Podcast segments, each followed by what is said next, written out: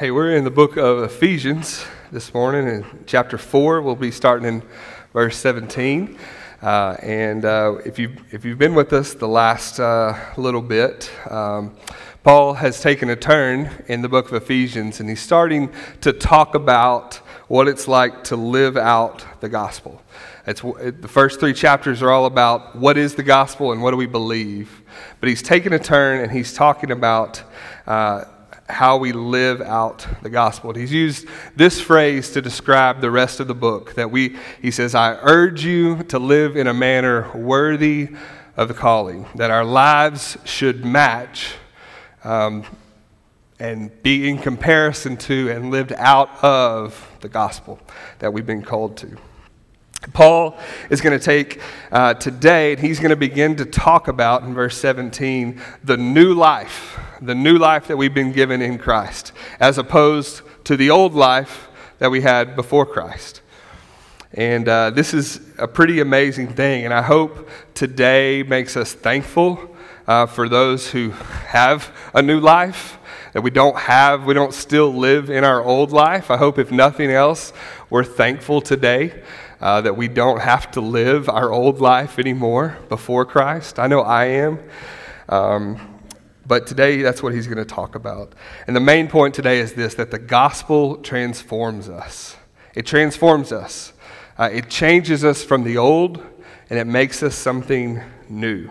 We're not meant to just claim Christ and say, I'm a Christian, but con- continue to live as if we don't know Christ chasing our old desires and our old passions. No, we are new creations. And as new creations in Christ, we don't submit to our old desires, but we submit to the Lordship of Jesus Christ and His instruction for how we should live. Today, Paul is going to use this language of taking off the old and putting on the new. And so it's this imagery of clothing.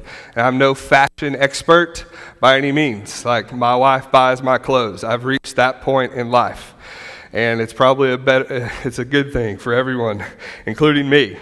But the imagery that Paul is going to use of taking off the old and putting on the new is, is that of clothing that we take off the clothes, what people see of the old man, and we put on the new. So I want you to imagine with me for a second uh, that myself, uh, let, us just picture this that I was charged with a crime and I was put into prison. Now, you can be creative with what crime that was, whatever you can picture me committing. Uh, let's just imagine for a second Byron Smith walking uh, in cuffs and I'm walking into prison to serve a sentence, right?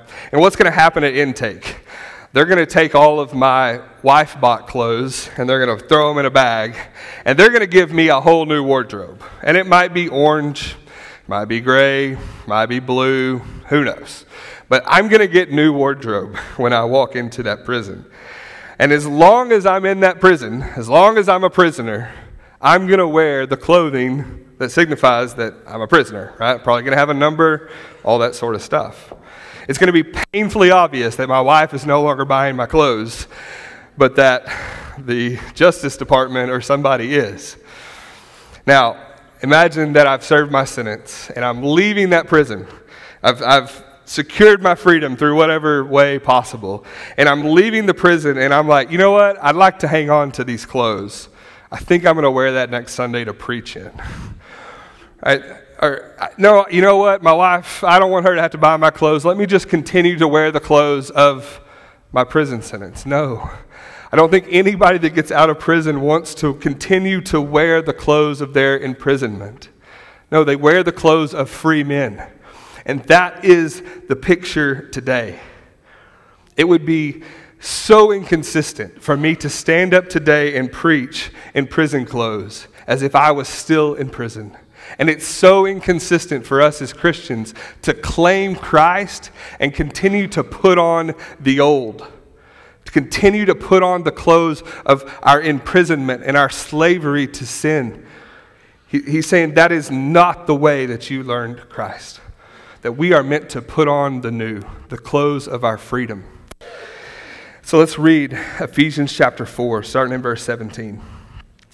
You can, get, you can scratch the imagery of Byron in prison for the rest of the sermon, okay? Ephesians chapter 4, verse 17.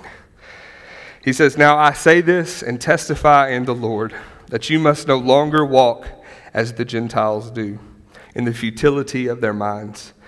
They are darkened in their understanding, alienated from the life of God because of the ignorance that is in them, due to their hardness of heart. They have become callous and have given themselves up to sensuality, greedy to practice every kind of impurity. But that is not the way you learned Christ. Assuming that you have heard about him and were taught in him, as the truth is in Jesus.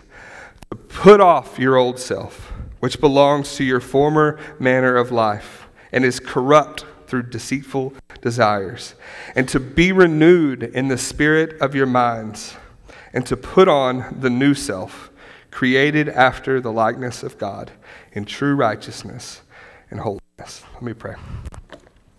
God, I pray this morning that that would be true of each one of us in this room, that there is an old life, a before Christ.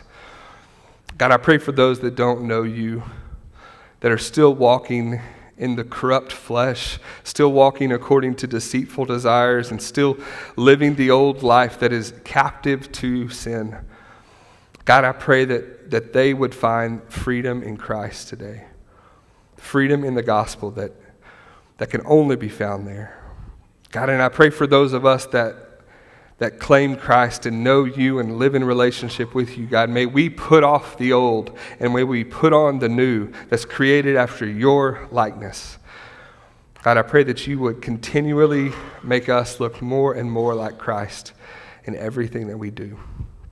God, we love you and we thank you for grace. We thank you for mercy. We pray all this in your Son's name. Amen. All right, let's look at verse 17. Let's start there. He says, Now I say this, now this I say and testify in the Lord that you must no longer walk as the Gentiles do in the futility of their mind. Now, Paul is not saying that we shouldn't walk as Gentile Christians. He spent a lot of time in Ephesians talking about that Gentiles are included. But what he's saying is we should no longer walk as the nations, those who don't know God. And now, this point is so painfully obvious, but we must say it. If we're going to claim Christ, then we should look like Christ. If we're going to claim to know God, then we should look like Christ. If we're going to claim to be a Christian, then we should live as Christians, not as the world. He says we should not walk as the Gentiles do, as the nations do. The truth for us as Christians is that we have a former life, every one of us, and we could go around the room today and detail that, and it would hurt. right? It's not fun to bring out that former life that was dominated by sin, that was dominated by self. Right? But, but for us in Christ, we all have that. And God, through the gospel, has given us salvation, and He has saved us and made us something new. Now, that something new is not perfect. This is not a perfect people who, who have it all together and have it all figured out and never struggle with sin. That's, that's not His point. We are being made perfect. But there is an inner change in us that we no longer desire to continue to go back to sin and to continue to be ruled by our old life. We are walking as Christians, not, as he says, as the Gentiles do. He says, no longer walk as the Gentiles do in the futility of their minds. Futility means emptiness. When Solomon in, uh, Ecclesiastes says, vanity of vanities, all is vanity, or meaningless, everything is meaningless, it's this same word. It's empty. And our life before we knew Christ, before we ever came in contact with Christ, he says, was empty. There was no purpose. There was no meaning. There was no uh, direction. It was empty. Uh, the picture is someone that's, that, that, is, that he's painting in our picture as I read this is somebody that's wandering uh, aimlessly in life. And I've been there, right? I've been through my early 20s where you just, I don't know, what am I supposed to do? My parents aren't paying my bills anymore and all this stuff, right? You're wandering aimlessly. And, and it's, it's more the picture, though, that someone's wandering aimlessly towards impending danger, right? They're, they're about to walk off of a cliff. And this is how I lived for a time that I, I was living for myself, I was living for my desires. And what I couldn't see in my flesh is that the, the, where I was going was empty and it was, it was not good. And it wasn't until God really got a hold of my heart that I saw how empty it was. In the moment, it felt good, right? It feels good to satisfy our flesh. It feels good to give in to sin. But the end result is not good. And that's what he says. The old life is empty. Without Christ, we are empty. And he describes what that emptiness looks like. Look at verse 18. He says, They are darkened in their understanding, alienated from the life of God because of the ignorance that is in them due to their hardness of heart. He says they are darkened in their understanding. It's as, it's as if we're blind. Before we knew Christ, we, we are blind. We are without enlightenment. The old man cannot see the truth that, that sin leads to death and that Jesus is the way to salvation. The old man is blind and unable to see. He says that he is alienated from the life of God. Alienated from the life of God. The end result of a life without Christ is that we will stay alienated, separated from God. That is the end result. If we live our life in, as the old man, we will spend eternity separated from God. And he says it's because of the ignorance that is in them. Shane Stover likes to call people ignorant. And he says that it's not an insult, and I agree with him because what ignorant means is without knowledge. You know, I'm not calling you a bad name. Is that, I'm telling the truth, right? You say this often, okay? I'm not making this up. And he's saying, they're without knowledge. I've got to give them some knowledge, right? And that's what he says about us. Our old man was ignorant. It's not an insult. He's saying they are without knowledge. They don't have knowledge of God's salvation. They don't have knowledge of Jesus and what he's done. They don't have spiritual knowledge of the way to God. They know who God is. Romans 1 makes that very clear that we all know who God is and we are without excuse. But we are those who are before Christ in the old man, they are without knowledge of Christ. And he says it's because, due to their hardness of heart. Hardness of heart. As the old man continually rejects God and goes my own way and says, No, I know better. No, I, what I feel is more important. No, I, I know truth and I, I got this, God. As we reject God over and over, what happens is, is our hearts get hard. And hard hearts do not allow truth to sink into them.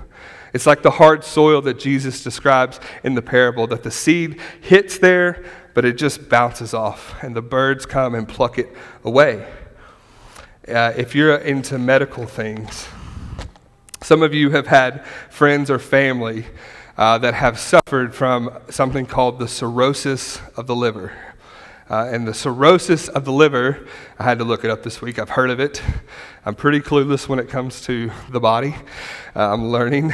But cirrhosis of the liver is a, is a slow uh, hardening of the liver.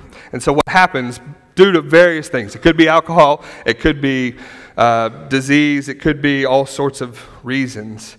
But over time, what happens in the liver is that healthy tissues uh, scar up and they, they no longer are healthy and functioning, but they scar up and they become hard. And over time, that cirrhosis spreads and the liver doesn't function as it should.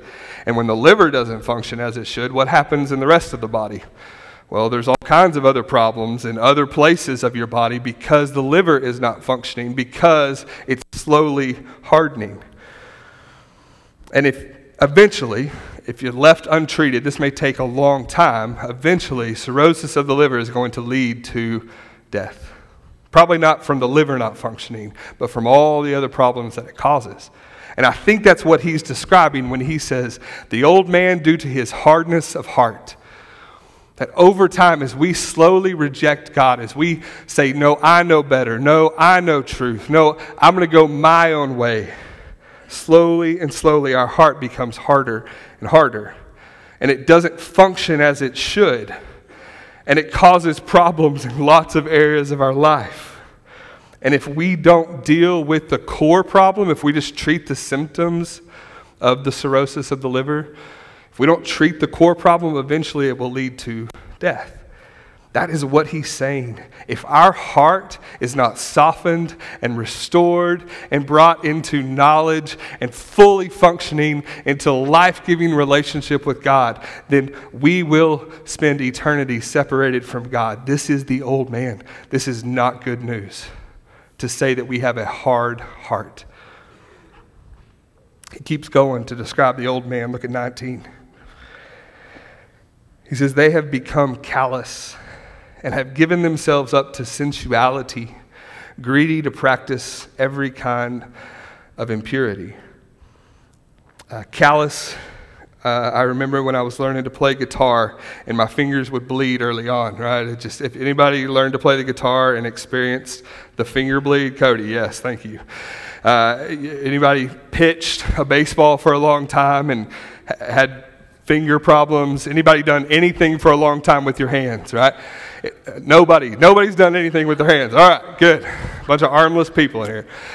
Uh, over time, what happens if you keep playing and you push through the pain? What happens? You develop calluses, right?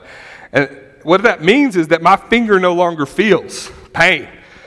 So if I stick it on a hot stove, I don't really feel pain right there on the ends of my fingers, right? Because they're calloused. And that's what he's saying. The old man has lost the sensitivity, has lost the ability to feel or feel pain or recognize that this is not good. The old man is callous. And what he means is they're all in on themselves. They're all in on their sin and their desires and living out what their truth is and what they want to do. And he says that they're giving in to sin more and more. He says uh, that they've given themselves up to sensuality.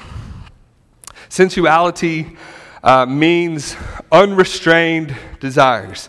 And I think the best example I can think of is this last week, my kids and Halloween candy, right? We had a whole bucket full thanks to a great fall festival and all sorts of people that just fill my kids' buckets with candy, right? And my kids do not know how to restrain their desires when it comes to candy. And let's be honest, I probably don't either, okay? Sensuality is the idea that we have no self control, that whatever desire we feel, we just do it. And this is so painfully obvious with my kids right now. If they feel anger, they lash out, right? They're going to hit, they're going to bite, they're going to punch. If they want candy, they're going to do whatever they can to give in to that desire. Is that good? No, right? It's not good to give in to every desire. And this is what he says the old man is like that the old man, before we know Christ, gives into every desire. He, he doesn't restrain himself. There is no self control. Whatever we feel, we just do. We know people that are like this with their words, right? People that have no restraint over their words. If they want to say something, if a thought enters their mind, they say it. Is that good? No. We need a filter, right? My grandma in her late stages of life did not have a filter, right? She was going to say whatever came to her mind. Is that good? No. Right? We need self control. But the old man, he says, has given themselves up to sensuality, that they, they give in to every desire. They have no self control, and it leads to excess. He says they are greedy to practice every kind of impurity the, the picture and the words that he's using and the, the progression is this idea of a downward spiral. That as we choose a little sin, it leads to more, and it leads to hardness of heart, it leads to callousness, and eventually it leads to a, you're greedy to practice every kind of impurity. The old man is a downward spiral. And the old man is fully separated from God. Verse 20, let's get to the good news. He says, But that is not the way you learned Christ. Assuming that you have heard about him and were taught in him, as the truth is in Jesus. As, as, as you read this, you can almost sense Paul's frustration to say, like, you know this. Like, I feel that with my kids sometimes. I'm like, how many times, Hudson, have I told you don't hit your sister? And he'll go, four? Five? Like, I don't want an answer. I want you to, uh, I want you to get it. I, I sense that when Paul writes this. He's saying, I can't even understand why you would think you could claim Christ and live however you wanted. That you would claim to be a gospel person, but then continue on in all these sins. He's saying there's this radical change. If you really understand God's grace, if you really understand the truth of the gospel, that Jesus died in my place and I don't have to prove myself to the Father anymore. And Jesus already did that, and I'm accepted and I'm loved and I'm cherished forever. If I really understand that, there's this radical change. And he is so confused because he's saying there's no way that believing in the gospel should lead to callousness or sensuality or greed or impurity or ignorance. No, he goes on. Believing in the gospel should lead to us looking more and more like Christ. Here's what he says, verse 22. He says, To put off your old self, which belongs to your former manner of life and is corrupt through deceitful desires. It, it's translated as a command that we're, we're to do this, but it, it really is the idea that God has done this and then we're to continue to do this. And so the first thing that God has done is He has put off our old self. We are not able without Christ to put off our old self. The old has passed away and the new has come, and that wasn't because we were so great, it's because God was so great. But it also carries the idea that we have to continue to put off those old prison clothes. We don't choose to go back to the life that we once lived. It's our former manner of living. It means that it's in our past. It's something that God's taken away and that He's made us right with God. Yes, we will still wrestle with sin. We still will be tempted, right? Anybody in the room? Yes. Trying to walk with God is not freedom from temptation or freedom from struggle or any of that. But we do not continue to put on those clothes. We repent when sin is exposed. The theme of our life is not that I'm, a, I'm just a great sinner and that I've just, that, that these things define me. John Newton said it like this on his deathbed. He said, Although my memory's fading, I remember two things very clearly that I am a great sinner and Christ is a great Savior. We know the depths of our sin, and we know that we struggle, and we want to go back to this old, these old ways and these old clothes. And he says, Don't do it. It's been done for you. The old self is put off. Continue to put it off. He says the old self is corrupt through deceitful desires. Corrupt means perishing or dying. It means that it's rotten on the core. It may look good on the outside, but it's corrupt. And he says it's through deceitful desires. And if you don't hear anything else today, hear this. This is a core fundamental truth for us as Christians. Not every desire that we have is good. Just because we have a feeling or a desire does not mean that we are meant to act on that desire. And Satan uses our desires and our feelings and our to deceive us and to lead us to more sin. So let me just give you a few examples. Today after lunch, I'm going to feel something. And I'm going to feel the need to eat another brownie. I can tell you. It's going to be there, right? Jacob gets it. I'm going to feel that. Now, should I give in to that feeling? Some say, oh, some are going, yeah, come on. I don't, I'm going to say no. Probably I should not have the other brownie, right? Just because we have a desire doesn't mean that it leads to life or health.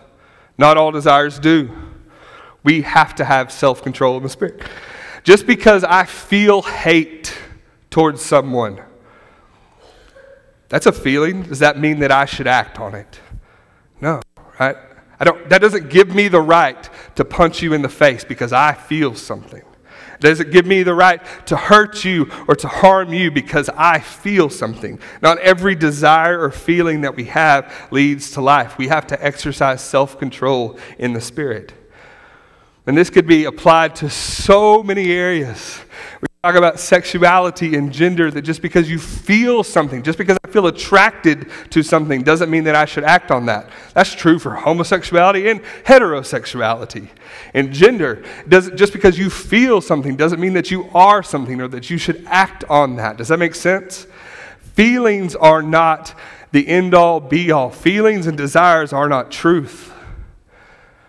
We are to exercise self control because Satan wants to use our deceitful desires to lead us back to the old man. But we are not to walk in those ways. Verse 23, he says, And to be renewed in the spirit of your minds. To be renewed in the spirit of your minds. Again, this is, this is a truth that God has done, and it's a truth that we are to live out that we have been renewed in the spirit of our minds. This is what God has done. He has made us new. Our minds were darkened and ignorant and without understanding and disobedient, but we've been given a new mind now that we know Christ. There is an inner transformation that we have been made new. But there's also this truth in Romans 12 where he says that you would be transformed by the what? Renewing of your mind right? That we have to continue to fill our minds with truth and continue to be renewed, continue to be made new. That we have to do, we have a part in it, even though God has fully done it, and we will one day realize how fully He has done it. But we are not to allow our minds to go back to the old man. Verse 24, he says, And to put on the new self, created after the likeness of God in true righteousness and holiness. This is the third truth that God has done, that He has given us a new self. But we also have to choose to continue to put on these new clothes that He has given us, to live in these new ways that He has given us. This new self, He says, has been uh, recreated, has been created after the likeness of God. In the beginning, we were all created with what? We were created in the image of God, right? Originally. And what did, what did we do to corrupt that? We sinned. We marred the image. We, we distorted the picture of what God intended for us to look like. But when Jesus comes and he rescues us from our sin, he is recreating us. And what does he say? After the likeness of God in true righteousness and holiness. We are meant to look more and more and more like Christ. That doesn't mean that there's not a. the Christian life is not, I'm here and then I'm perfect. It's a, it's a trajectory, but it's not a very smooth trajectory. There's, there's growth and then there's decline. And there's growth and there's decline, right? We struggle with sin. We struggle with temptation. We struggle with all this stuff. We will not be fully perfect until we get to heaven. And I feel this today, right? I feel that we sang it, prone to wonder, Lord. I can't remember the words. Prone to wonder, that's all I remember. we are. We are prone to wonder from what we know is the path to life.